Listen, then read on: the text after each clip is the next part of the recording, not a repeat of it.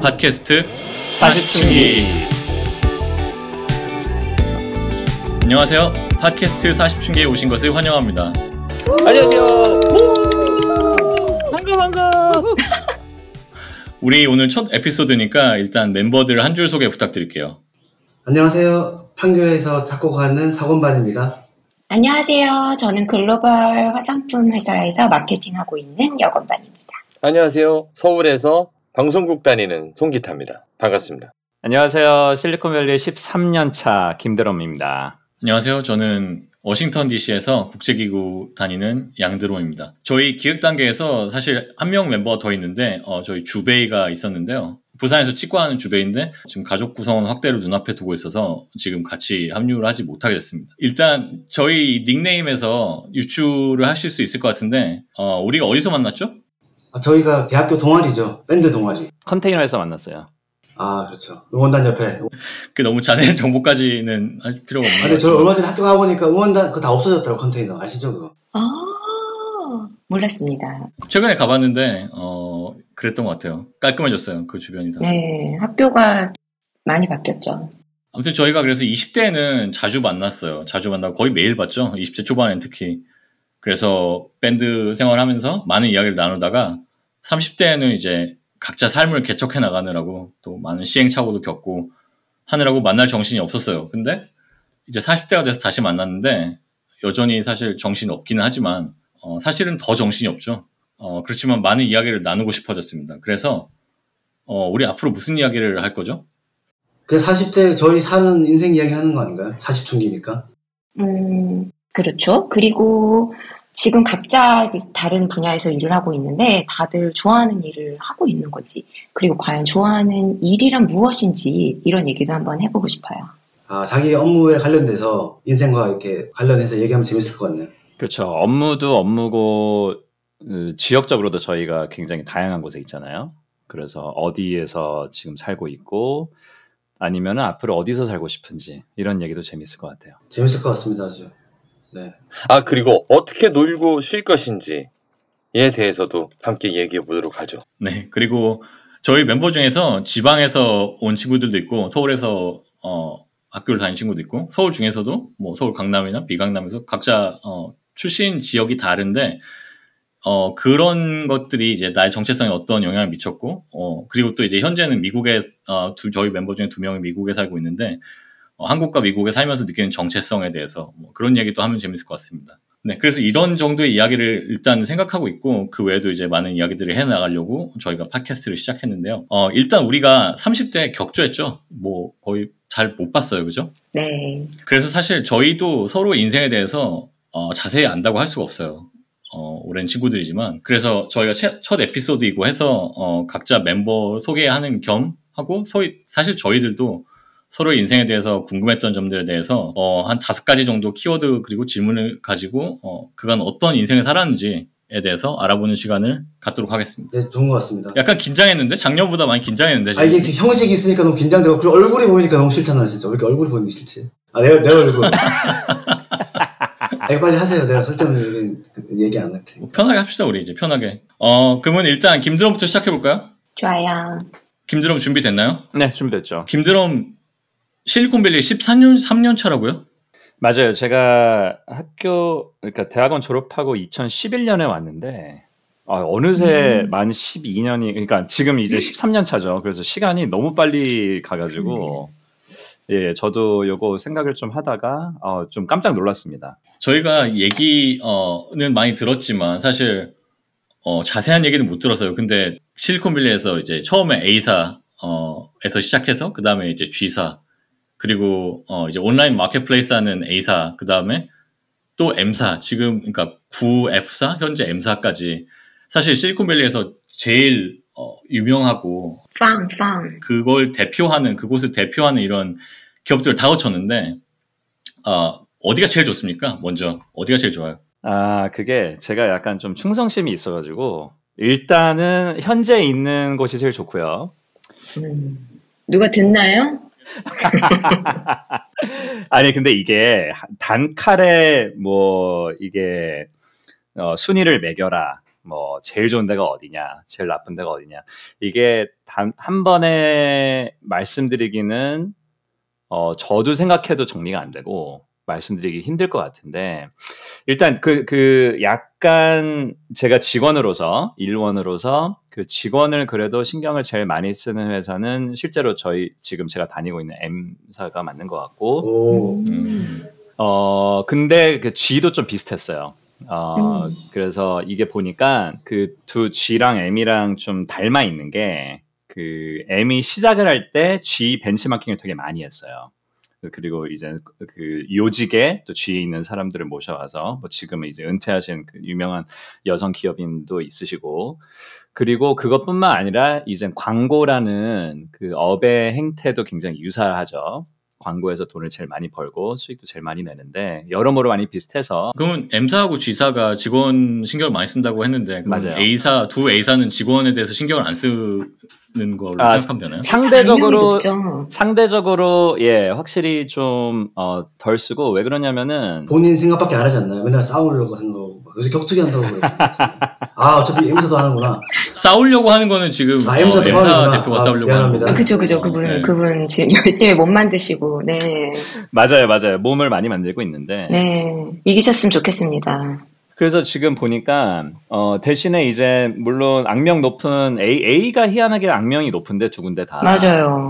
그 이제 리테일 쪽의 A 같은 경우는 사실 핑계가 좀 있어요. 뭐냐면 그 하나의 핵심 가치가 고객 우선이에요. 그거를 음, 이제 직원 우선이 아니고 고객은 우선한 대신에 직원은 이제. 아, 그러니까 뭐뭐 음. 뭐 이제 우선순위에 이제 직원도 최근 몇 년간에 넣기는 했는데, 이게 음. 그, 뭐 그 구글링 해보면은 나올 거예요. 그 리더십 프린시플이라고 약간 경영처럼 음. 비슷한 건데, 거기에 열 몇 개가 있는데 그 중에 제일 위에 오는, 가는 게 고객 우선. 근데 이게 고객 진짜, 만족은 네. 높나요 실제로? 아, 고객 만족도 높죠. 고객은 솔직히 만족합니다. 굉장히 높죠. 아, 그래요? 예. 네. 네.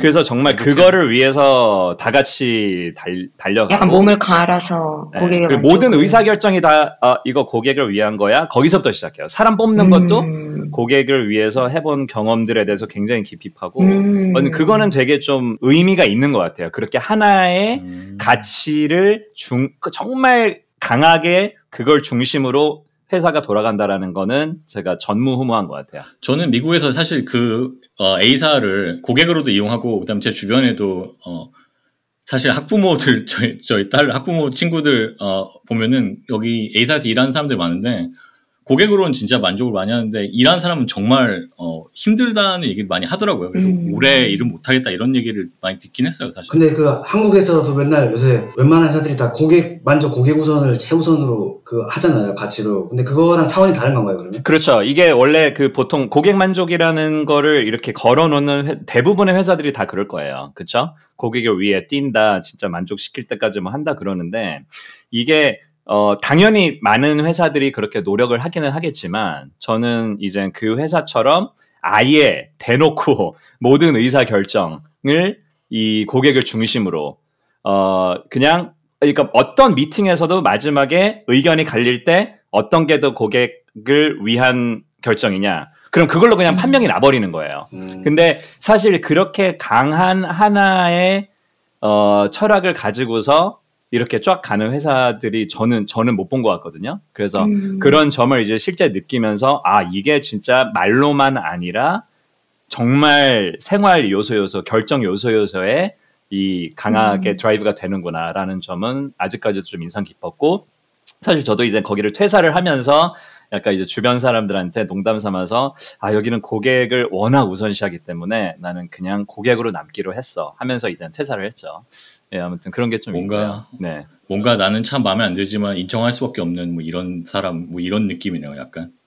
음, 어, 어 비슷한 것 같아요, 비슷한 것 같아요. 그거는 근데 약간 농담이었고, 저는 지금도 그 회사가 돌아가는 방식에 대해 굉장히 좀 특이한 것들이 많이 있는데, 어쨌든 되게 좀 여러 방면으로 훌륭한 회사인 것 같고, 다만 이제 직원이 느끼는 것과 이 회사의 성공과 훌륭함을 느끼는 거는 좀 다를 수가 있죠. 어떤 것들은 이제 객관적이고 어떤 건 주관적이니까. 근데 아무튼 굉장히 재밌게 사 년 정도 있었고, 그리고 가장 처음에 이제 미국 직장에 있었던 A는 업무 강도는 최고봉이었는데, 어, 그만큼 성취감도 최고봉이에요. 그래서 참 그 어떤 회사가 가장 좋다라고 얘기하기는 좀 힘든데 약간 이제 어, 어떻게 어느 각도에서 보느냐에 따라서 그거는 좀 약간 답변이 좀 음. 달라지지 않을까. 예.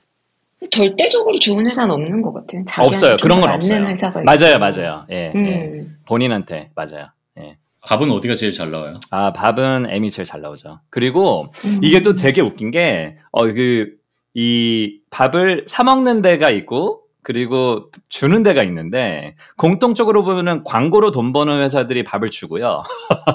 그리고 우리나라에서도 그 쥐사 밥 되게 유명해요. 맞아요, 맞아요, 맞아요. 그쵸. 클라이언트들 쥐사들로 막 초대하고 밥 먹는. 한, 한국 오피스는 쥐가 월등히 저도 다녔을 때 갔는데 뭐 음. 진짜 막 셰프도 있고 너무 장난이 아니었었는데 어 뭐 일단 뭐 그냥 밥 주시면은 감사히 이렇게 먹는 거죠. 근데 저는 M 음식 맛있는 것 같고 양쪽 A는 역시나 예상하시는 대로 어, 사 먹었어야 됐던 그런 환경이었어요. 어, 그 차이가 크네요. 어, 두 A사는 밥을 사 먹어야 되고 어, M사와 G사는 밥을 주고. 네, 근데 그게 다 이해가 가요. 다 이해가 가고 이게 광고 회사 같은 경우는 지금 저희가 이렇게 얘기 나누는 도중에도 그냥 이미 잘 갖춰놓은 플랫폼 가지고서 지금 계속 돈을 벌고 있는 거잖아요. 근데 리테일 같은 경우는 이제 정말 잘 이렇게 배열하고 에이아이 돌려가지고 하나씩 아, 잘 팔아야 힘들어요. 되고 클라우드 잘 팔아야 되고 음. 그리고 저기 다른 A 같은 경우도 정말 뼈 갈아가지고 이렇게 전화기 음. 이렇게 매년 음, 내야 되고 그래서 이게 그 비용을 바라보는 것과 회사를 운영하는 철학에 따라서 이런 어떤 직원들 복지 음. 뭐 이런 것들이 굉장히 좌지우지가 많이 되는 것 같더라고요. 음. 재밌네요. 그 회사에 대해서 이제 그 비즈니스를 좀 이해하고 나니까 좀 더 이제 연결이, 문화도 연결이 되는 것 같고, 어, 그러면 두 번째 질문으로 넘어갈게요. 실리콘밸리에서 어, 십이 년, 십삼 년 이렇게 일하고 있는데, 사실 많은 사람들한테 선망의 대상이잖아요. 실리콘밸리에서 일한다는 거는. 그, 그런 곳에서 일한 느낌이 어떤지, 그리고 거기서 일하는 사람들은 어떤지 정말 다, 어, 이렇게 똑똑하고 막 창의적이고, 정말 재밌는 사람들인지 어, 한번 현장에서 있는 직접 있는 사람이 한번 얘기를 해주면 좋을 것 같아요. 아, 네네, 그럼요, 그럼요. 처음에 왔을 때는 저는 사실 이제 캘리포니아에서 사는 게 처음이어서 이제 이쪽에 이사 오기 전에 막연한 상상을 했어요. 아, 뭐 서프 서핑 보드 가지고 바닷가에서 쪼리 신고 반바지에 티셔츠 입고 따뜻한 곳에서 약간 이렇게 벤치 같은 데 누우면서 뭐 이렇게 감상에 젖어서 상상도 하고 이런 곳이겠지. 어, 옛날 미드를 생각을... 너무 비버리스 구십이 남 남가 남가주하고 북가주를 약간 남가주 남가주 어. 나성. 막 금문교 가고 막 샌프란시스코 가면 막 춥고 막 잠바 입어야 되고 막 여름에 약간 이런 건데 아무튼 그거는 이제 첫 인상 이런 거였고 여기는 일단적으로 그 굉장히 속도가 빨라요.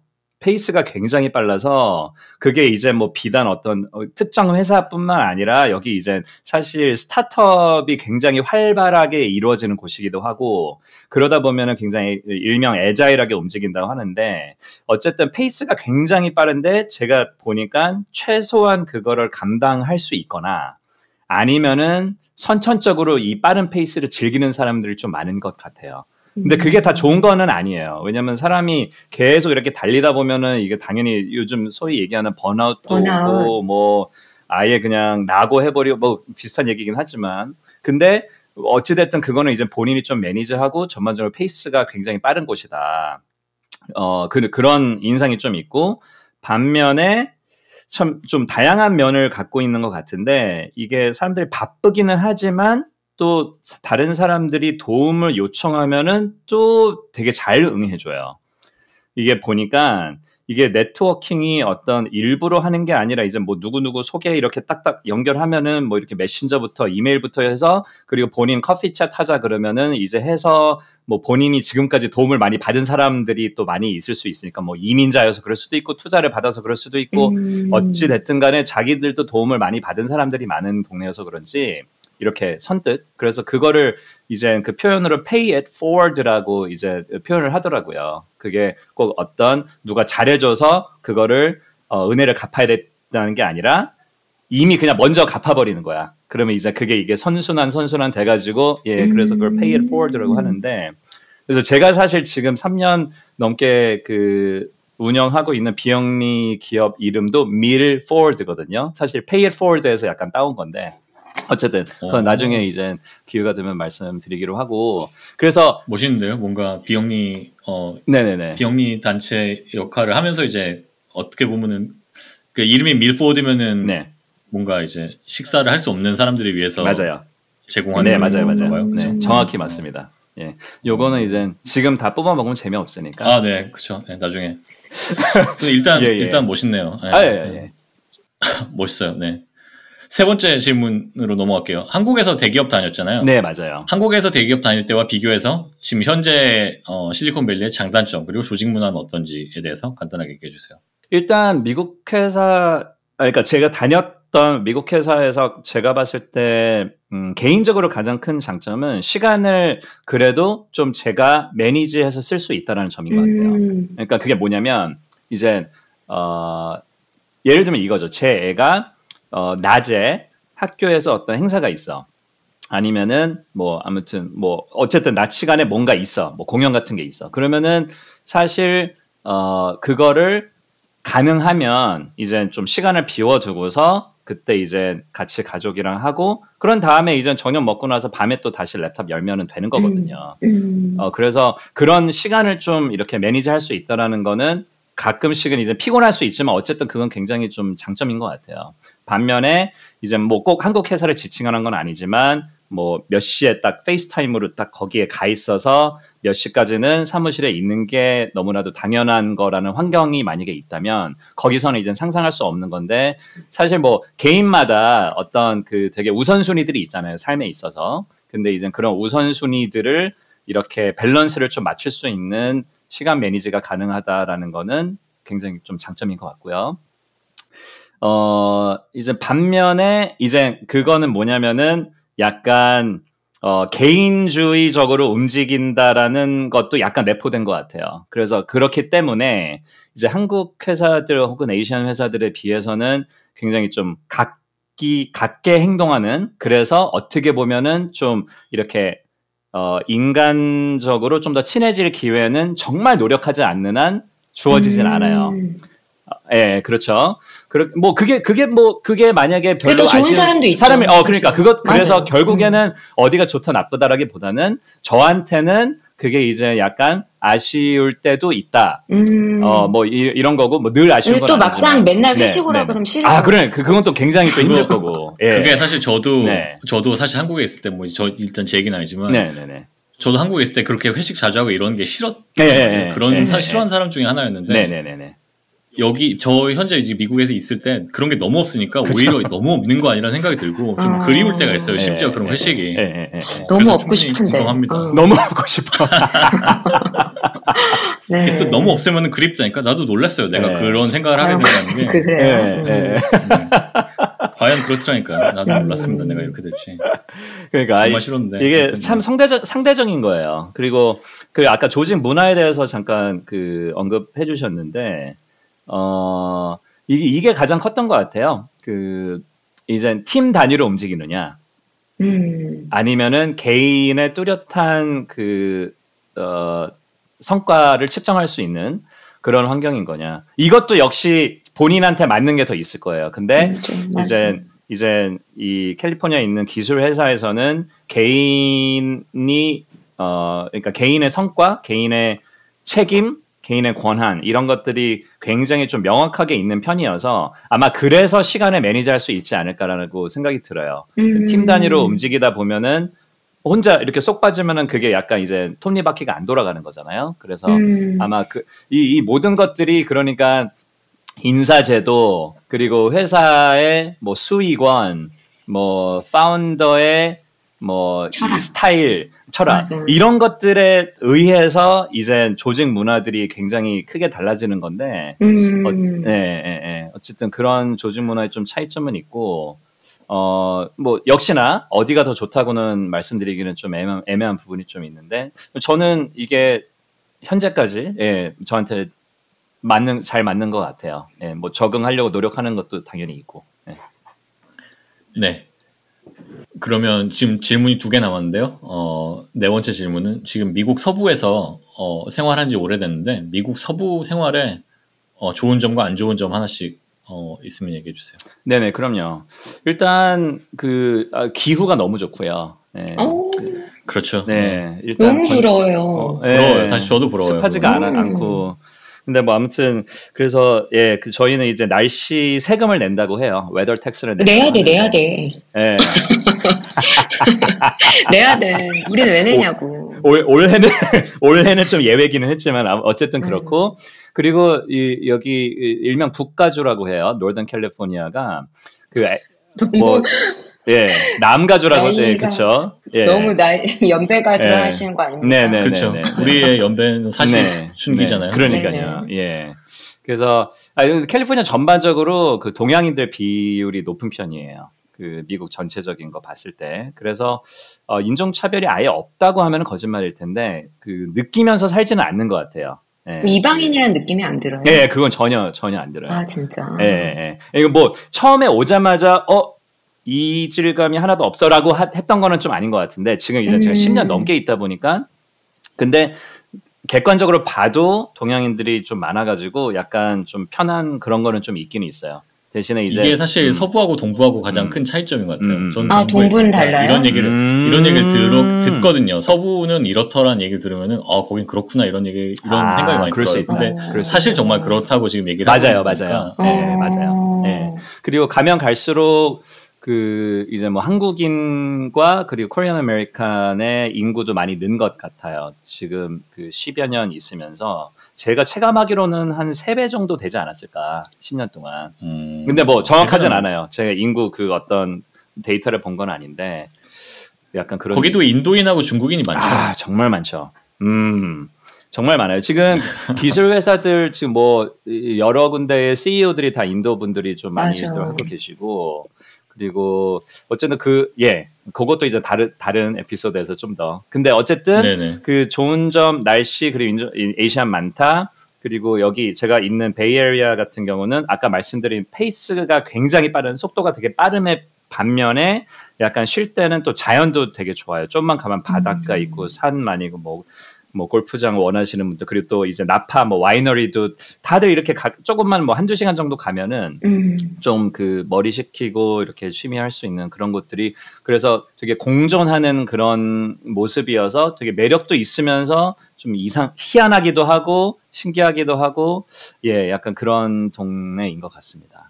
그런 거에 대해서 서울에 사는 사람들은 약간 팬타지가 생기는 것 같아요. 서울은 워낙 경쟁적이고 인구도 네. 많고 뭐 대중교통을 한번 타려고 해도 네네. 막 그쵸, 그쵸. 미어 터지고 이러니까 네. 네. 왠지 막연히 나도, 그런 여유로운 도시에 그러니까. 동부에 사는 사람도 서부에 대한 판타지가 있어요. 음. 저도 사실 서부에서 이렇게 어, 일을 하거나 한, 할 만한 일이 없었기 때문에 음.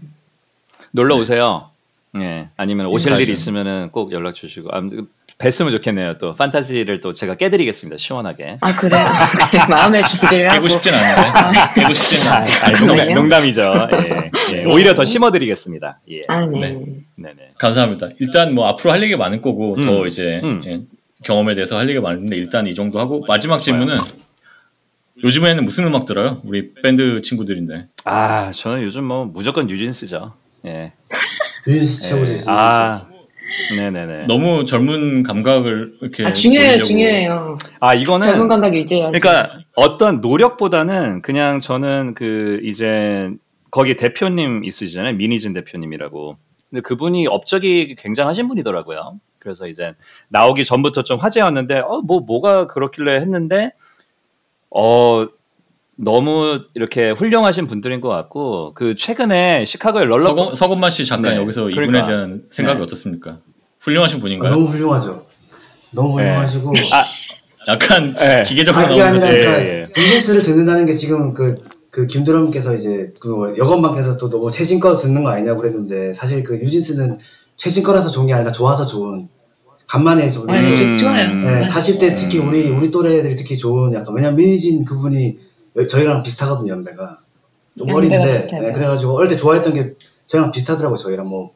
음. 보사노바도 좋아하고, 그 다음에, 그, 누구지? 아다치 미추를 좋아하시고, 그 감정이. 음. 그래서 아마 우리가 더 좋아하는 것도 있는 것 같아요. 인정, 인정. 그래서, 지난달인가, 이 뉴진스가 만 일 년쯤 됐을 때 시카고에 있는 럴라플루자에서 한 사십 분, 오십 분 했거든요. 봤어요. 그래서 영, 영상을 봤는데, 어, 만 일 년밖에 안 된, 그리고 지금 타지에서 굉장히 많은 사람들 앞에서 지금 공연을 하는 건데, 이렇게 상호적으로 얘기하는 거랑 무대 매너랑, 그리고 이제 가장 인상적인 거는 몇만 명이 떼창을 하는 거예요. 거의 전곡을. 그래서 와, 어떻게 이럴 수가 있나. 지금 뭐 케이팝의 전, 전, 전성시대가 이제 앞, 이게 끝나는 게 아니라 이제 더 커지는 거구나, 이런 생각이 좀 들면서 약간 다른 한편으로 또 굉장히 좀, 예, 감동을 느꼈던 것 같습니다. 이 케이팝 얘기가 아주 좋은, 좋은 세그웨이인 것 같아요. 그 다음에 이제 서건반으로 넘어가겠습니다. 이제 서건반은 몇 년차 케이팝 작곡가죠? 제가 지금 이천사 년도인가 데뷔한 것 같은데 이천삼 년도인가 음, 거의 이십 년 차네. 거의 이십 년, 와. 이십 년 된 거네요. 그런 것 같아요. 네, 와. 이십 년. 처음 작곡해가지고 큰돈 벌었다고 한턱 내던 게 제가 그랬나요? 맞아요. 오래되긴 했지만. 아, 그 웃긴 게 뭐냐면 제가 그 처음에 데뷔했을 때가 그 제이워크와 클릭비 음. 이를 둘이 합친 제이엔씨 클릭비 제이엔씨라는 팀이었거든요. 제가 데뷔곡이 그 클릭 제이 아. 제이워크와 클릭비가 합쳐진 팀인데. 제이워크는 잭스키스 멤버들이 그렇죠. 장수원과 김대덕 네. 분이고, 그 다음에 이제 클릭비는 오종혁 뭐 이런 분들이었는데, 근데 또 황당한 게 뭐냐면 그 당시 사장님이 피프티 안성일 아니에요? 아니, 그 부분하고 관련이 있는 것 같더라고. 그죠. 네. 왜냐면은 안성일 아저씨가 그, 그 사람이 제이워크 그거잖아요. 근데 형제인지 모르겠어. 형제인지 모르겠어. 두 분이 그 당시에 친한 관련이 있는 것 같더라고. 일단 일단 저희 어, 첫 번째 질문을 공식 질문을 이런 얘기 좋아하는 것 같아가지고 네 좋아하는데 저희가 이제 나중에 할... 시간을 또 봐야 되니까 네 나중에 할 기회가 많을 것 같아요. 네. 지금 케이팝이 전 세계적으로 히트하고 있잖아요. 네네네. 저희 미국에서도 지금 뭐 얘기를 하는 게 불필요할 만큼 이제 너무 히트를 해서 한국 문화가 음, 네. 어, 뭐 사실 그 정도 오히려 요즘에는 그 반작용이 있을 정도라고 느껴지는데. 아. 어, 이렇게 전 세계적으로 히트를 하고 있는 게 업계와 그리고 본인에게 미치는 영향이 있나요? 아, 영향이 당연히 있는데, 근데 이제 긍정적인 거는 당연히 전체 시장이 커지니까 아무래도 앨범 판매가 많아지고, 그 다음에 뭐, 만약에 제가 그 많이 판매되는 앨범에 이제 곡을 싣게 된다면 훨씬 돈을 예전보다 많이 벌 수 있는 기회가 있, 있을 텐데, 문제는 이제. 더 벌어, 더. 벌어. 근데 문제는 뭐냐면 이제 그게 커지니까 경쟁이 심해지잖아요. 그래서 전 세계 음악하는 모든 작곡가들이 다 지금 케이팝에다 곡을 뿌리고 있거든요. 음. 그래서 경쟁을 이제 그분들이랑 해야 되니까 제가 경쟁에서 아, 전 세계 작곡가들이 지금 케이팝 아티스트한테 곡을 주려고 지금 그러니까 K 케이팝의 이제 정의가 이제 하려면 이제 복잡한데 이제 케이팝의 원조는 제가 봤을 때는 이제 어쨌거나 어쨌거나 아이돌 중심의 케이팝의 시작은 음. 이수만 선생님의 뭐 에이치 오 티 같은 거잖아요. 제가 봤을 때 에스엠이잖아요. 에스엠. 근데 그 전에 케이팝은 이제 서태지 선배님들 이런 분들이 했던 거는 이제 뭐 그냥 한국 가요였고 굳이 케이팝이라는 이름을 안 붙였잖아요, 그 당시에는. 근데 어느 순간 이천십 년도 이후인 것 같은데 갑자기 이제 아이돌 중심의 케이팝, 한국 가요가 음. 세계적으로 뜨니까 이제 케이팝이라고 누가 이름 붙여준 것 같아요. 내가 봤을 때 미국 이런 데서. 이제 그런 거를 시스템화 시킨 분은 이제 이수만 선생님이 많은 것 같고. 근데 이제 케이팝이 정의가 이제 단지 한국 가요가 아니라 그 에스엠씨 케이팝의 되게 핵심적인 부분이 뭐냐면 그거거든요. 한국 스태프들이 만드는 게 아니고 곡, 작곡, 음악 자체를 외국 분들이 거의 다 많이 만들고 협업을 하는 시스템이 되니까 음. 그 에스엠에서도 항상 많이 마련하는 게 실제로 그렇고 뭐 일주일에 데모를 뭐 몇천 곡씩 한다고 그러더라고요. 전 세계에서. 아, 이미 예전부터 이미 네. 세계화가 돼 있었던 거고. 그걸 점점 더 원래 어, 초창기 네. 때는 이제 뭐 지금도 많이 하시지만 그 유영진 작곡가분이나 켄지 이런 분들 중심으로 했잖아요. 그다음에 뭐 작곡가들 한국 작곡가들 위주로 했는데 어느 순간부터 외국 작곡가분들이 참여를 많이 하고. 지금은 그 에스엠에서 나온 앨범은 한 팔십 퍼센트, 구십 퍼센트가 외국 작곡가들인 것 같더라고요. 음. 저는 못 끼죠, 사실. 그럼 어쨌든 이런 세계화, 세계화 때문에 그러니까 파이가 커져서 경제적인 기회도 더 커졌지만 네. 동시에 이제 경쟁도 더 음. 세졌다. 그래서 이제 박탈감이 되게 크고 어떻게 보면. 아, 음. 진짜요? 네. 아. 하여튼 그런 것 부분도 되게 약간 많아요. 그런 게 있나요? 잘 나간, 비, 더 비닉빈 부익부가 더 심해요? 엄청 크죠. 엄청 크죠. 네. 아. 완전 극과 극이라고 할 수 있죠. 또 아이돌 아, 중에서도 진짜. 아이돌 중에서도 또 앨범이 많이 팔리는 아이돌은 사실 좀 소수고 네. 그렇긴 많은 부분들은 또 어떻게 보면 중소기업, 중소회사들은 옛날보다 더 힘들어졌다고 하더라고요. 어떻게 보면 아이돌을 이제 아~ 제작하기가. 근데 또 어쨌든 전체적으로 커지니까 또 기회가 또 커지고 사실 기회는 음, 많지. 네. 그러네 진짜. 그런 부분이 있는 것 같아요. 모든 분야가 다 그렇네요. 정말 음, 점점 이제 맞아요. 갭이 더 커지고. 어. 그러니까 이 엔터테인먼트 비즈니스가 저희 예전 때만 저희가 처음 데뷔했을 때만 해도 되게 큰 사업이 아니었고 사실 그때 상장된 회사가 뭐 많지 않았던 것 같은데 또 규모 자체도 지금이랑 시총액 차이가 되게 많이 나잖아요. 그때는 되게 얼마 안 됐던 것 같은데 비교가 불가하죠 그때나 지금이랑. 알겠습니다. 작곡가로서 십칠 년을 일을 해왔는데 작곡가라는 직업의 장단점이 뭐인 것 같아요? 장단점은 이제 장점은 이제 제가 봤을 때 그냥 저는 어렸을 때부터 뭐 여기 계신 분들 다 아시겠지만 음악 하는 게 좀 꿈이었잖아요 나름대로.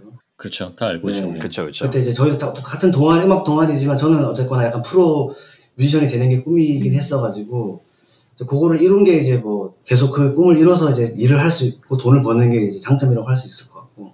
아 너무 멋있어요. 네. 그 이제 여러 가지 뭐 시간이나 이런 부분들은 좀 작은 부분들인 것 같고 단점은 이제 프리랜서로 일해야 된다는 거.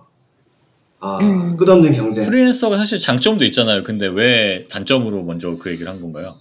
아니 그, 그래도 전 월급 받아서 일해본 적이 한 번도 단 한 번도 없거든요 지금까지. 이십 년 동안. 음, 음, 음. 월급 안 받아서 따박따박. 마음을 아마 모르실 따박. 거예요 지금. 제가 지금 삿대질을 하고 있는데 안 보이실 텐데 이렇게. 당신들 아마 모르실 거예요. 월급을 안 받아보는. 근데 저도 그... 옛날에 네. 누가 그런 얘기 하는 거 들은 적 있어요. 약간 네. 사대보험 나오는 회사에 다니. 저는 그런 걸 아, 해본 적이 없어요. 일하는 사람들은 이해를 못한다. 저는 사대보험뿐만 아니라 월급 자체를 받아본 적이 없어요. 단 한 번도. 따박따박 들어오는 월급의 달콤함은 사실. 네. 아, 맞아요. 그건 약간 포기하죠. 아, 맞아요. 맞아요. 맞아요. 그래서 그래서 제 한편으로 이제 그게 프라이드인데 작곡가 중에서도 이제 회사에 소속된 작곡가도 많이 있거든요. 근데 저 같은 경우는 그렇죠.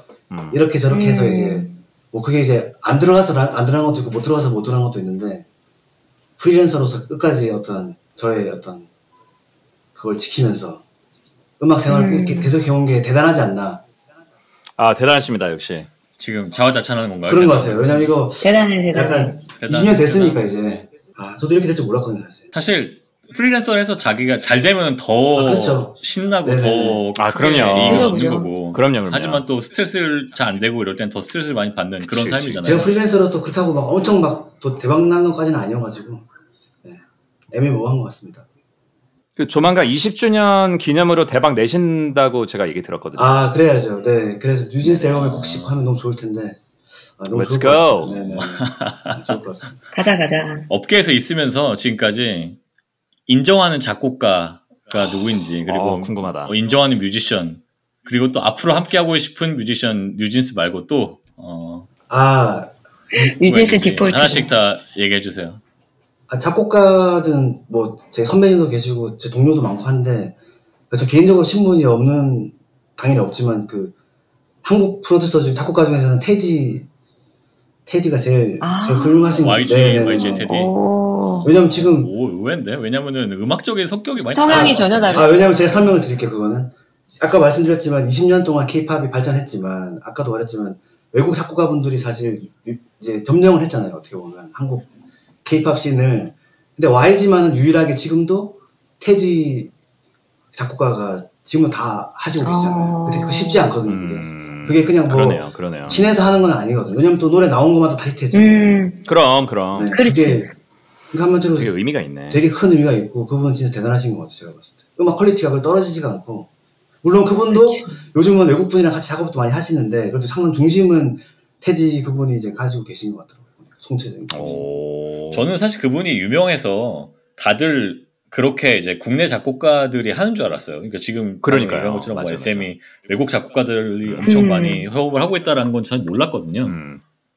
어, 그렇게 듣고 보니까 진짜 의미가 있어요. 그러니까 있네요. 저희 프리랜서 일 중에 좀 되게 고충이 그건 것 같거든요. 제가 봤을 때 힘든 게 아까 말을 안 했지만 저희는 히트곡이 막 물론 저희 히트곡이 되게 많지는 않지만 테디같이 많아도 그 다음 앨범을 또 테디가 한다는 보장이 사실 전혀 없어요. 사실 왜냐하면 수많은 작곡가들이 곡을 주기 때문에 그러니까 테디 그분이 계속 그렇게 타이틀곡을 해서 히트를 내는 게 그 경쟁이 없이 하는 건 당연히 아닐 거고 와이지 내에서는 네. 이제 압도적인 어떤 신뢰감이 있고 실적이 있기 때문에 네. 네, 네. 거꾸로 와이지에서 테디 그분이 안 계시면 안 봐서 쉽지 않을 것 같아요 제가 봤을 때 네. 블랙핑크만큼 중요한 분이 아니신가 개인적으로 네, 네. 네. 존재감이 있는 면에서 그럴 것 같아요. 아니, 뭐 아무래도 엔터테인먼트 같은 경우는 정말 좋고 나쁘고 인기가 음. 있고 이게 너무 극명하게 드러나니까 그냥 뭐 오래됐고 하니까 그거를 뭐 어느 정도 인정을 해주고 뭐 이러지 않을 것 같아요. 예우 같은 게 적을 것 같아요. 다른 맞아, 업계에 비해서. 맞아. 그런 거 잘 없는 것 같아요. 제가 봤을 때. 뮤지션, 뮤지션은 어떤 뮤지션을 인정합니까? 뮤지션은 뭐 그러니까 지금 제가 그냥 개인적으로 국내 뮤지션으로 말씀드리면 이제 전 백예린 되게 좋아하고요. 아~ 네, 개인적으로 되게 좋아하고, 그 다음에 이제 아이돌이나 뭐 그런 쪽으로 갔을 때는 뉴진스가 좋은 것 같아요. 아, 그, 아니, 왜냐면 이제 결국 비결은 음악이 너무 좋아가지고 음악이 너무 좋아요. 음악 좋아요. 네, 음악 좋아요. 그 이제 저도 사실 그 나중에 또 말씀드리겠지만 K-팝 음악이 이제 너무 발전하면서 아이돌 중심의 이제 팬덤 위주의 음악이 돼가지고 음악이 사실 듣기 싫을 때도 사실 있거든요. 음. 근데 이제 뉴진스는 음. 그거를 이제 깨 깨가지고 지금 그래서 뉴진스를 음. 다 좋아하는 것 같아요. 그거는 뭐 업계 모든 분들이 인정하는 거고, 그래서 미국에서도 더 좋아하는 것 같고. 네. 그러니까 너무 팬덤 위주로 돌아가는 또 K-팝 음악은 그 듣기에는 좋은 음악이 아닌 경우도 좀 있었거든요. 왜냐하면 이게 퍼포먼스 위주여가지고 아이돌 음악 기본 자체가. 아, 예, 예, 예. 그런 것들을 좀 다 극복하고 K-팝의 새로운 방향성을 제시하는 게 뉴진스라는 얘기는 이제 뭐 업계 관계자들은 다 하고 있는 것 같아요. 와, 극찬이네요. 그 뭐 제가 저 아니어도 수많은 분들이 많이 말해가지고. 네. 서건반 씨, 어 아이유, 성시경 이렇게 이런 유명한 뮤지션하고도 같이 일해본 적 있죠? 네, 있죠, 있죠. 아이유, 박효신, 어? 뭐 성시경 이런 분들하고 해봤는데. 오, 오. 아니 지금 말씀드린 분들도 최고로 훌륭하신 분들인데. 그분보다 먼저 어, 뉴진스를. 어, 아, 왜냐면 이제 뉴진스가 요즘에. 그게 아니라 안 해봤으니까. 네, 그렇죠. 안 해봤으니까 더 그런 것도 있고. 그러니까 지금 그리고 음악이 이게 약간 이제 저도 문제인데 어떤 경우가 있냐면 그 음악이 발라드가 있고 아이유도 계시고 뭐 그다음에 박효신도 있고, 저 이럴 때만 해도 박효신, 성시경, 아이유한테 곡 주면 진짜 최고였거든요. 왜냐면 노래를 제일 잘하시잖아요. 그렇죠. 그 작곡가의 그렇죠, 그렇죠. 최종 목표는 뭐냐면 내 노래를 내가 작곡가 노래를 노래 제일 잘하는 사람이 부르는 게 최종 목표거든요.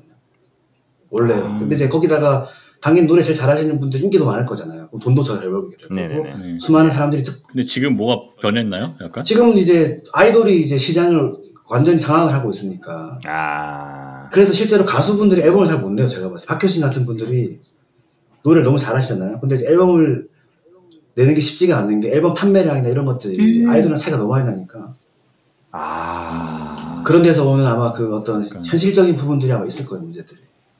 음. 구조적으로 변했네요, 그 엔터. 왜냐면 성시경 그분도 저번에 앨범 정규 앨범 냈는데 정규 앨범 내려면 열 곡을 만들어야 되잖아요. 근데 이제 그걸 만들어가지고 앨범을 그쵸. 내면 그게 뭔가 물론 이제 뭐 콘서트도 하고 공연도 하고 앨범도 듣고 하면 좋긴 좋은데 아이돌은 막 음. 백만 장, 몇만 장씩 팔리잖아. 팬덤들이 있으니까. 음. 근데 이제 그쵸, 그쵸. 성시경 같은 그런 훌륭한 가수분들도 앨범이 판매량이 제가 알기로 막 되게 많지가 않거든요. 어. 음. 그분들에 비하면 텐데로 백만 유튜브로 그분들에 비하면 많지가 않기 네. 때문에 그래서 한국에서 그 가수 생활 하는 것 자체에 대해서 회의를 가졌다는 얘기를 제가 들은 적이 있는 것 같아요. 왜냐면 아. 너무 이제 아이돌 위주로 팬덤들이 가고 있으니까. 그러면은 그 가창력 좋으신 분들이 지금 아이돌을 봤을 때는 후배들일 텐데 또 약간 만감이 좀 교차할. 어, 엄청 있겠죠. 교차할 것 같아요. 제가 봤을 때도. 네. 음. 예를 들면. 그런 발라드 가수랑 아이돌뿐만 아니라 아이돌 걔도 음. 일 세대, 이 세대 아이돌이 또 있잖아요. 지금 뭐 오 세대인가 제가 알고 그런데 뉴진스가 사 세대인가 오 세대인가 그런데 그쵸. 일 세대 아이돌들 때 제일 잘 됐던 아이돌이 그 인기에 비하면 지금 또 그 인기는 또 차이가 음, 또 많이 나니까 스케일이 비교가 안 되지. 그러니까 어떻게 보면 좀 운이라고도 할 수 있을 것 같고 그분 일 세대 아이돌이 시대를 잘 타고 태어난 거죠. 선배들이 또 했던 거를 발판으로 해서 지금 또 있으니까 그래서 항상 그런 그쵸, 것들을 그쵸. 또 감사의 표시를 하더라고요. 보면. 선배들이. 전 옛날에 이천 년도에 그 잭스키스 해체할 때 네. 무슨 다큐멘터리에서 음. 막 그분들 해체했는데 국내 가요계를 어쨌든 최정상을 휩쓸었던 분들인데 뭐 정상금이 인당 몇 백만 원밖에 되지 않았다. 아. 그런 경우는 그런 방송을 봤던 기억이 나요. 네네. 아, 참, 참 가슴이 아픈. 완전 구조적으로, 네, 구조적으로 너무. 그렇죠, 그렇죠, 그렇죠. 음. 네. 그런 것들이 쌓인 이제 결실을 지금 세대의 그죠, 그죠. 어, 뮤지션들이 네, 누리고 네, 있다고 보면 네, 되겠네요. 그렇죠. 네. 그건 진짜 확실히 맞는 것 같아요. 네. 아 정말 네.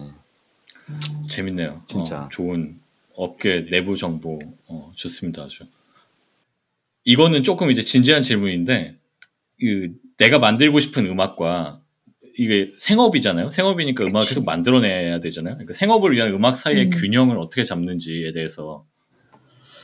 아, 균형. 얘기해 주실 수 있을까요? 근데 제가 이제 그거는 작곡가 초창기 때는 이제 일단 아무것도 몰라가지고 음. 일단 선배들이 시키는 거, 그 다음에 이제 무조건 뭐 주변에 매니저분들이나 회사에서 막 말하는 거를 제가 좋아하는 것과 제가 잘할 수 있는 거 상관없이 그냥 무조건 열심히 했던 시, 시기가 예전에 있었거든요. 아, 지금 네.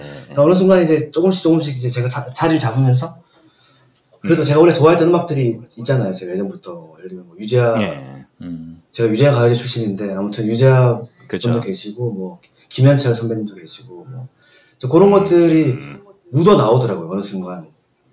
그래서 이제 제가 선배들이랑 작업을 어릴 때 제가 한 칠 년 동안은 선배 작업과 밑에서 이제 작업을 했는데 나중에 독립하고 나서부터는 제가 좀 좋아했던 음악들을 이제 뭐 누굴 팔더라도 음악적 스타일이 섞여가지고 이제 제 스타일을 발현을 하면서 그래서 음악을 만들면서 이제 그런 것들을 좀 풀었던 것 같고 고려도 안 풀리는 것들은 이제 또 제가 개인적으로 앨범도 내고 해가지고 네. 아 그죠 포인트 네. 그런 것도 가끔씩 해서 가끔씩 그런 게 이제 또 탈출구가 되는 게 있더라고요. 음. 얼마 전에 김현철 씨하고 같이 음악 냈잖아요. 네네네. 그 어떤 좋아하던 우상이었을 텐데 그 어, 기분이 어땠어요? 야, 웬일이야 진짜. 그때 기분은 진짜 되게 어, 성덕? 성덕이죠. 성덕 맞고 음. 여기 지금 없는 여기 그 베이스 송베이스가 지금 있어야 되는데 송베이스 맞나요 그 친구 이름? 송기타 아니었어요? 송기타요. 송, 왜 갑자기 기타지? 네. 베이스 베이스도 칠주하는 송기타. 송기타가 이제 송, 송기타가 자리를 마련해줘가지고 이제 하게 된 건데. 근데 아 제, 그런 거였구나. 네네. 아, 송기타가 엮었어요? 네, 제가 송기타랑 네. 같은 팀이니까 또 송기타 워낙 음. 또 개인적으로 신분이 있거든요. 그 김현철 선배님이랑 그래가지고. 아. 그래서 이제 김현철 송기타가 김현철 선배님하고 그게 있어요? 네, 친분이 되게 있죠. 친분이 네네. 있어요? 저도 같이 오. 술자리도 하고 그랬는데. 네. 오. 판교 분당에서 술도 못 마시는데 무슨 술자리를 그러니까. 최선을 다했네. 네, 최선을 다했죠. 최선을 다했죠. 우상이잖아요. 술이 아니라 뭐든 못 마시겠어요. 그럼요, 그럼요. 아, 너무 가능한 쌉 가능. 제가 서건반 처음 만났을 때 서건반이 저한테 춘천 가는 어, 앨범. 그렇지. 줬어요. 제가 그만큼 그만큼 그만큼 제가 좋아했고. 그러니까. 그래서 아. 갔는데 안 그래도 제가 좀 늦게 갔는데 이미 좀 술을 좀 드셨더라고요. 그래서 그 예. 저기 피디님들이랑.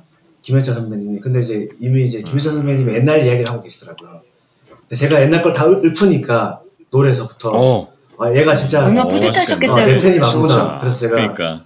좋아하시던 그러니까. 것 같아요. 대박이다. 찐팬 맞네. 제가 일집 노래들 다 알거든요. 일집 노래들 다 알고. 아. 그러니까 와. 유명하지 않은 노래들 위주로 이제 찍어줘야지. 그렇죠. 그래서 가사도 제가 다 알고 하니까 그래서 따라 부르고 하니까 어. 좋아하시더라고요. 역사적인 자리였네 진짜. 근데 워낙 드셔가지고 좋아, 다음날 다 까먹었다고 얘기 들었는데. 아 그랬나요? 그래서 제가 감사드린다고 문자 보내는데 답문은 또 없으시더라고요. 또. 아 익수입당하셨나요? 술을 많이 안건에 다시 한번 추라이. 네네. 그래 추라이 해야 될 것 같아요. 네네. 저는 그 정도로 만족합니다. 저는. 멋지네요. 네. 네. 멋있다. 멋져요. 약간 네. 직업적으로도 성취를 하고 뭔가 진짜, 성덕으로서 진짜. 정말 그런 것도 있고 되게 좋아 보여요 지금. 맞아요. 아, 지금 좋은 것만 좀, 좋은, 것 좋은 것만 얘기한 것 같고 안 좋은 거 되게 많은데 그건 나중에 얘기 드릴게요. 안 좋은 것도 되게 안 좋은 거 얘기하는 걸 많이 듣긴 했는데 많이 비속어가 많이 섞였던 아, 것 같아요. 네. 안 좋은 거 너무 많아가지고 늘 뭐 많죠 사실. 네. 다, 다 힘들잖아요 솔직히. 힘든 거 빨리 얘기해 보세요 지금. 힘든 거. 힘든 건 힘든, 힘든 건 많은데 뭐 첫 회부터 힘든 걸 얘기하면 좀 그러니까 네, 나중에 차차 이제 자연스럽게 아주 스물스물 흘러 나오는 첫 회는 좋은 것만 하자. 하자. 아, 힘든 거 할 거 너무 많은데 첫 회는 좋은 것만 하자. 음. 오케이 좋았어. 알겠습니다. 자 마지막 마지막 질문. 요즘 무슨 음악 뭐 음악 많이 듣겠지만 아니 이거 잠깐만 이거 무슨 음악 듣냐고 물어보기 전에 나 궁금한 게 있는데. 네. 작곡가는 자기 노래도 듣나요? 막 그 내 노래를 들으면서 아 내 노래 역시 너무 좋아 이렇게 혼자서 자기 자, 자기 노래 들으면서 아 이거 진짜 좋은 질문이다. 와. 저는 근데 다른 사람들은 모르겠는데 저는 종종 듣는 편이거든요. 근데 저희는 이제 저희 음악을 안 들을 수가 없는 게 만드는 과정에서 수, 수천만을 듣잖아요. 왜냐하면 이제 처음에 데모서부터 막 초창기 모델서부터 마지막 믹싱 중간의 과정 가수가 노래 불렀을 때 그다음에 그 가이드 불렀을 때 버전이 많은데 그걸 막 몇백 번씩 몇천 번씩 듣기 때문에 나오고 나서는 당분간 안 들어요. 나오고 나서 네. 안 듣다가 음. 일정 시기가 지나고 나서 이제 한 번씩 이제 음. 다시 찾게 힘들 때 다시 힘들 때 내가 그동안 잘 걸어 들으면 느낌이 달라요? 그냥 어떨 때는 참 별로다 싶을 때도 있고 왜 이렇게 못했지 이럴 때도 있고 어떨 때는 아 이제 아, 아, 오케이 오케이 오케이 어떨 때는 그래도 음. 아 그래도 나쁘지 않다 아, 나쁘지 않다는 마음으로 아. 음식을 많이 듣는 것 같아요. 네. 아 멋지다. 근데 진짜. 힘들 때 내가 작곡한 노래를 들으면서 힐링을 한다는 게 아, 저는 남는 게 사실 그거밖에 없어가지고 네. 근데 그런 걸 많이 들어요. 안 팔린 노래를 많이 들어요. 저는 또 그리고 개인적으로. 아, 좋은데 왜 안 됐을까 생각하면서 그게 아니라 그 데모 버전일 때가 좋을 때가 많거든요. 왜냐면 데모 버전이랑 막상 가수가 녹음했을 때 버전은 되게 다른데 데모 버전은 음. 어떻게 보면 작곡가의 의도가 더 많이 포함되어 있다고 해야 되나? 약간 그래서 그쵸, 그쵸. 아. 그리고 제 목소리로 그 녹음이 된 경우도 많아요. 데모 버전은 본인 목소리죠. 아, 아닐 때도 있는데 아주 프로토타입 때는 제 목소리로 되어 있을 때가 있거든요. 그런데 그것 들으면서 어, 이런 느낌을 왜 가수들은 못 낼까? 이러면서 약간 좀. 아, 형이. 해... 서건반님이 하세요. 직접. 그래서 포인트를 하는데 포인트에 또 아무도 안 듣. 직접 하, 직접 했잖아요. 아, 그 얘기 듣, 그 얘기 듣고 했는데 아무도 안 듣더라고 또. 아무도 안 듣고. 아, 그렇죠. 균형을 잘 잡아야 되겠죠. 그렇죠? 자기 목소리는 내가 들을 때 자아실현. 어, 내가 듣는 게 자아실현. 자아실현. 자아실현. 자아실현. 맞아요. 어차피 아무도 안 들으니까. 좋습니다. 네. 네. 매력적이셔서. 네. 본인이 듣잖아요. 본인이 들으면서 힐링을 얻으니까 어, 좋은 것 같습니다. 멋있다. 아, 그러니까 본인 곡 말고 그러면 요즘에 무슨 음악 듣습니까? 요즘은 그 기본적으로 이제 유행하는 그 팝 음악도 많이 듣고 뭐 찰리 푸스라든지 뭐, 그, 어. 뭐 위켄드 음악 같은 것도 많이 근데 듣고. 근데 업이잖아요, 음악이. 네네네. 그럼 음악 듣는 게 때로는 조금 옛날만큼 즐겁지 않을 수도 있잖아요. 아. 그래서 그럴 때 듣는 그 제일 여행 가거나 이럴 때는. 전 항상 음악을 항상 듣기 때문에 그럴 때 제가 옛날에 좋아하는 것 같아요. 음. 예를 들면 뭐 어스틴 앤 파이어라든지 스티비 원더라든지 아~ 그런 옛날 음악들을 주로 듣죠. 네. 제가 항상 고전으로 생각하는 음악들 그건 항상 듣는 음. 것 같아요. 항상. 네. 아예 이 사운드 없이 몇 시간이든 아니면 며칠이든 이렇게 내 시간을 갖는 경우는 거의 없다고 봐야 되나요? 아, 음악을 아예 안 듣고 늘 함께 하시니까 어, 늘 함께 하시니까 아무리 사랑하더라도 없이. 가끔씩은 이제 거리를 두는 경우들도 있잖아요. 음. 어떤 뭐 그게 뭐 물건이 됐든 사람이 됐든 뭐가 됐든 간에 그냥 갑자기 궁금해졌어. 근데 제가 그러니까 이십 년 동안 그러니까 제가 음악을 처음 좋아했을 때 그러니까 십 대 때 이후로 음악을 안 들은 적은 없는 것 같아요. 지금 생각해보니까. 아 진짜. 아. 왜냐면 진짜 그냥... 그게 저도 심해가지고 심해가지고 그걸 안 들으려고 하는 작도 진짜 좋아하시는 것 같아요.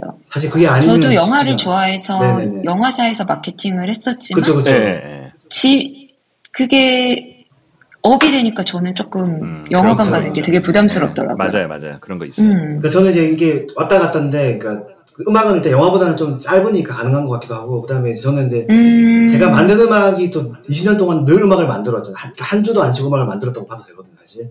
그러면 이제 그 음악은 또 강제로 들어야 돼요, 어차피. 왜냐면 안 듣고 음악을 못 하니까. 음. 근데 그거 안 들을 때는 또 다른 노래, 뭐 아까 말했던 그런 노래 듣고. 음. 그런 것 같아요. 아 정말 병이다 병. 음악 말고도 음악 말고 다른 어떤 휴식이 뭐가 있을까 물어보고 싶은데 그건 나중에 이제 또 우리 에피소드가 있으니까 그때 좋아요. 얘기를 하도록 하겠습니다. 네.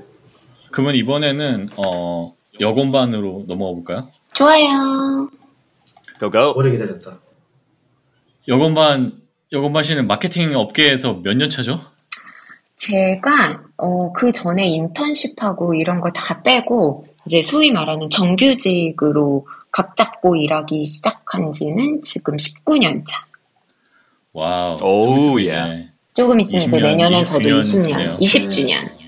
우리가 다 비슷하네. 네. 여건반, 여건반 씨는 우리끼리 얘기하는 얘기지만은 우리가 이제 이직의 여왕이라고 부르잖아요. 아, 제가 만들었습니다.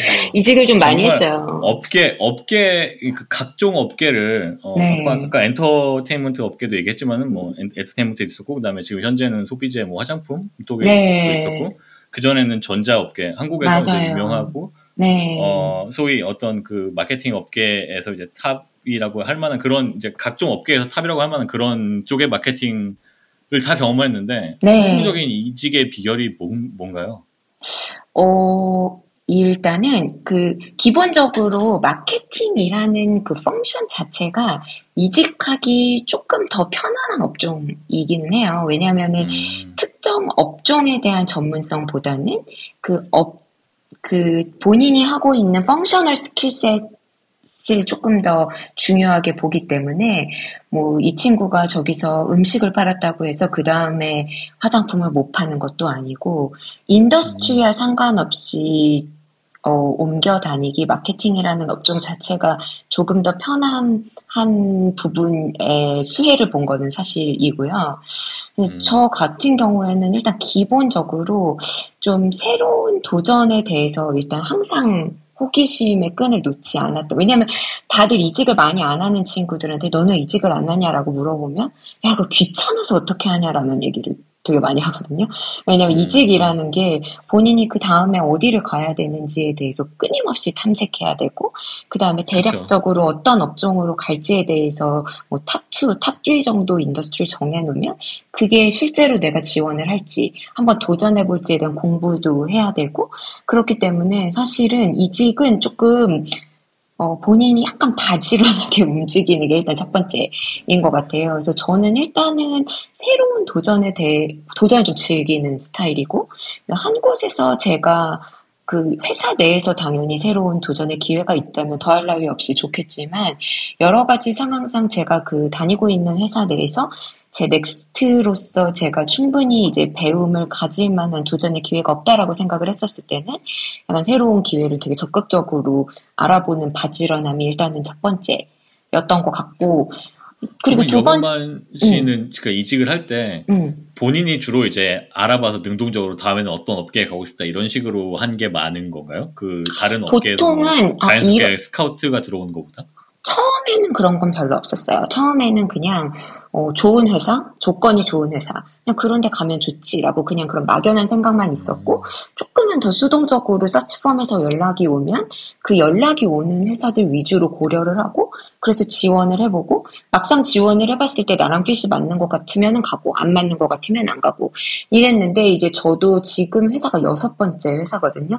그러니까 다양한 업종의 다양한 형태의 회사들, 뭐 대기업, 그다음에 뭐 글로벌 소비재 기업, 그다음에 리테일 화장품 기업, 엔터 기업, 이렇게 되게 다양한 인더스트리를 경험을 하다 보니까 대략적으로 아 이런 업종의 이런 형태의 회사들이 나랑 핏이 맞는다 안 맞는다에 대한 나만의 기준점이 생기는 것 같아요. 그래서 지금은 조금 더 수월하게 의사결정을 내리기가 쉽고, 서치펌에서 연락이 왔었을 때도 아 그런 쪽은 저는 어, 저랑은 맞지 않을 것 같아요. 이런 쪽은 전, 그리고 오히려 제가 적극적으로, 저는 이런 쪽에 오히려 더 관심이 있으니까 이쪽에 나중에 기회가 생기면 그때 연락 주세요라고 얘기를 할 수 있는 저만의 조금 노하우가 생긴 것 같다는 그런 생각이 들고, 그리고 두 번째는 사실 업계가 되게 빠네요. 아무리 제가 다양한 업종을 돌아다녔다고 해도 한국에서 글로벌 마케팅 업종 업계에서 십오 년 이상 근무를 한 사람들이, 그러니까 우리끼리 얘기하는 게 판이 빠나다고 맨날 그러거든요.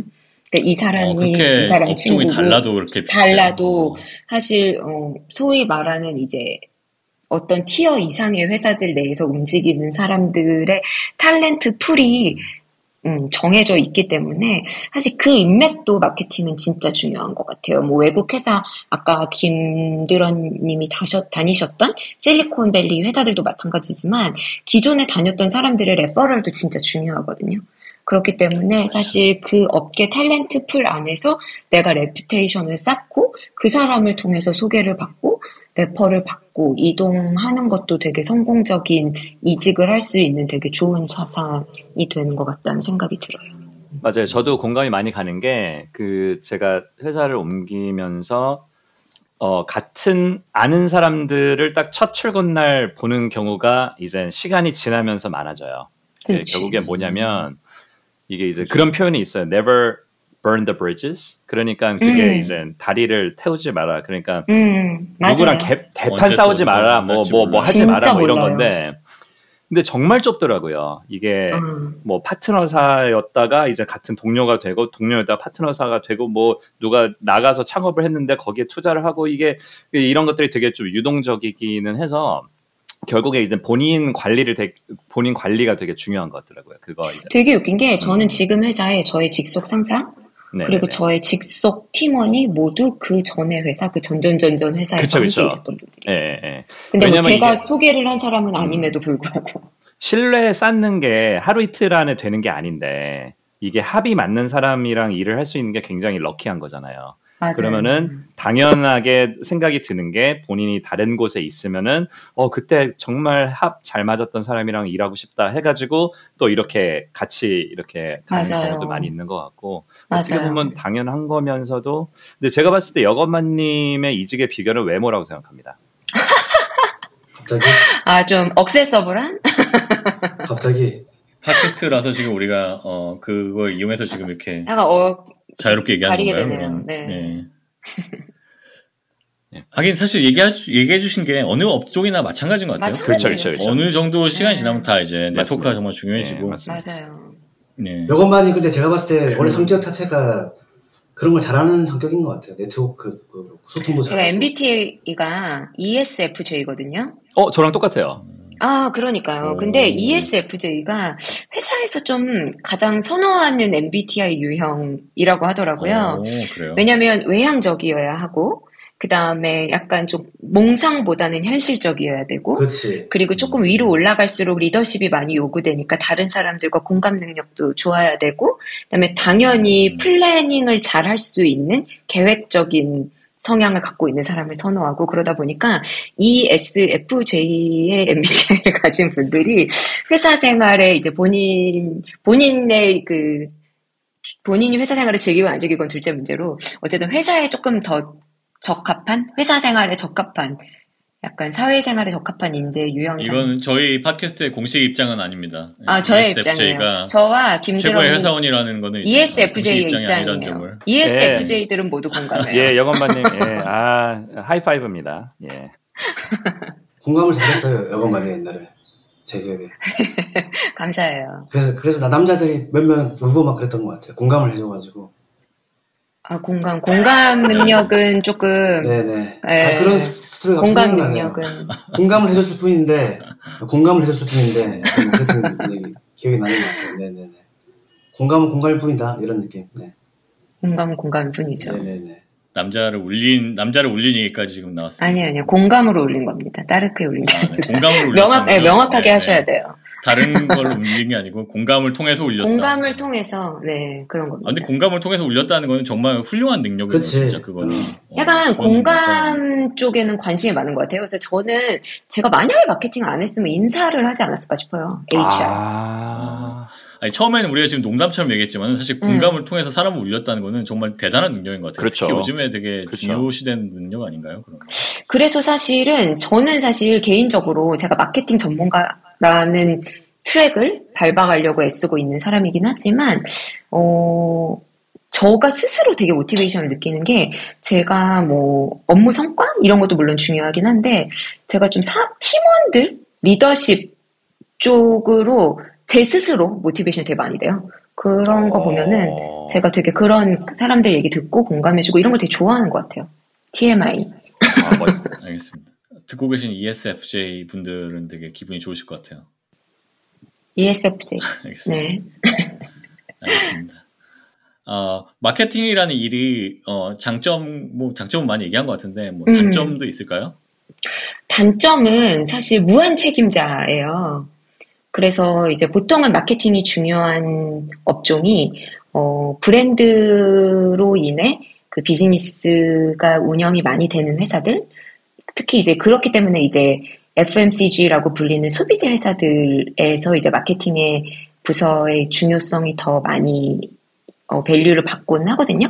근데 그런 회사들 같은 경우에는 뭐 제품 자체의 어떤 막 그런 테크니컬한 스펙보다는 브랜딩이 되어 있는 그 어, 무형의 파워를 보고 소비자들이 의사결정을 내리는 경우가 많기 때문에 사실은 그 브랜드의 영속성, 그리고 브랜드의 비즈니스, 그 다음에 내가 담당하고 있는 브랜드의 어떤 이익까지도 모두 책임을 지고 있는 사람이 브랜드 마케팅을 하는 사람이기 때문에 사실은 어떤 나, 나에게 주어진 사실 직장생활에서 중요한 게 명확한 알앤알이잖아요. 내 잡스컵이 딱 정해져 있고 거기 내에서 내가 최선의 결과를 내는 게 되게 중요한데 제가 이제 처음에 마케팅을 했었을 때 이제 들었던 의문 중에 하나가 아씨 뭐 내 게 아닌 게 없어 이런 느낌이에요. 음. 그러니까 뭐든지 뭐 무슨 일이 일어나면 마케팅이 불려가지 않는 순간이 없고 아. 모든 거에 책임은 항상 마케팅이 지는 뭐 다른 부서에서 동의할진 모르겠지만 그래서 어쨌든 회사 생활을 하는데 이제 내가 내 브랜드를 운영하는 데 있어서 엄청난 책임감과 실제로 다른 부서들을 한 곳에 모아가지고 하나의 전략적인 비전으로 한 방향으로 끌고 가는 어떤 배의 키를 잡고 있는 역할인 것 같거든요. 그래서 그런 이제 우리 마케팅 하는 사람들끼리는 그 왕관의 무게를 즐길 수 있는 사람만 마케팅을 할 수 있다. 라는 얘기를 많이 해요. 그래서 업무 강도도 사실은 다른 일반 사무직에 비해서는 좀 높은 편이고, 그래서 그거 자체를 즐길 수 있는 사람들이 즐겁게 그리고 오래도록 일을 할 수 있는 것 같아요. 근데 막 엄청 워라밸을 중요하고, 나는 여섯 시 딱 되면 퇴근했는데 그 다음에 연락, 이메일 나는 완전 절대 싫어, 뭐 이런 분들은 뭐 그게 그걸 욕하는 건 아니고, 이제 그런 성향의 분들, 그 본인의 가, 그 개인 삶에서의 가치 체인이 그런 게 더 중요하신 분들은 사실 저는 마케팅을 딱히 권유하진 않습니다. 방금 얘기한 거는 마치 뭐 대학교에서 이제 대학생들 상대로 설명회 같은 거 한. 한 어, 얼마 전에 갔다 왔어요. 아, 그래서 내가 대학생이면 들으면 되게 혹했을 것 같아요. 방금 뭐 왕관의 무게를 견딜 수 있는 자만이 뭐 이런 얘기 되게. 아, 네. 아, 또 마케팅이 편하게, 또 이렇게 음. 썰 풀어서 사람들 음, 그러니까, 현혹시키는 네. 직업이잖아요. 그러니까 업계, 업계 구 년 차가 확실히. 어, 아, 멋있다. 내공이 있네요. 청산수다야. 왜 웃어? 어, 그, 업계, 지금 아까 사실 업계별로 여기저기, 어, 마케팅 팀이 사실 비슷하다는, 뭐, 사람은, 사람의 음. 풀은 비슷한 얘기를 많이 했지만, 그래도 분위기가 다를 것 같아요. 뭐, 엔터하고, 네, 식품하고, 뭐, 뷰티하고, 네. 이런 네, 분위기 네. 차이가 있을 것 같은데, 분위기가 네. 어떻게 다른지 간단하게. 어, 일단 소비자 같은 경우에는 되게 좀, 어, 쉽게 얘기하면 차가워요. 되게 모든 게 숫자와 데이터, 가 돼야 되고, 실패를 선호하지 않는 문화이기 때문에 모든 거에 플랜 B가 존재해야 되고, 모든 게 이성적으로 로지컬리 설명이 되지 않으면 절대 움직이지 않는, 그렇기 때문에 굉장히 차갑고, 그러니까 어, 어떻게 보면 되게 모범생 같은 느낌의 사람들이 많이 모여 있는 분위기라고 생각해요. 식품업계가요? 아니요, 소비재. 아, 소비재, 소비재. 네, 소비재가. 음.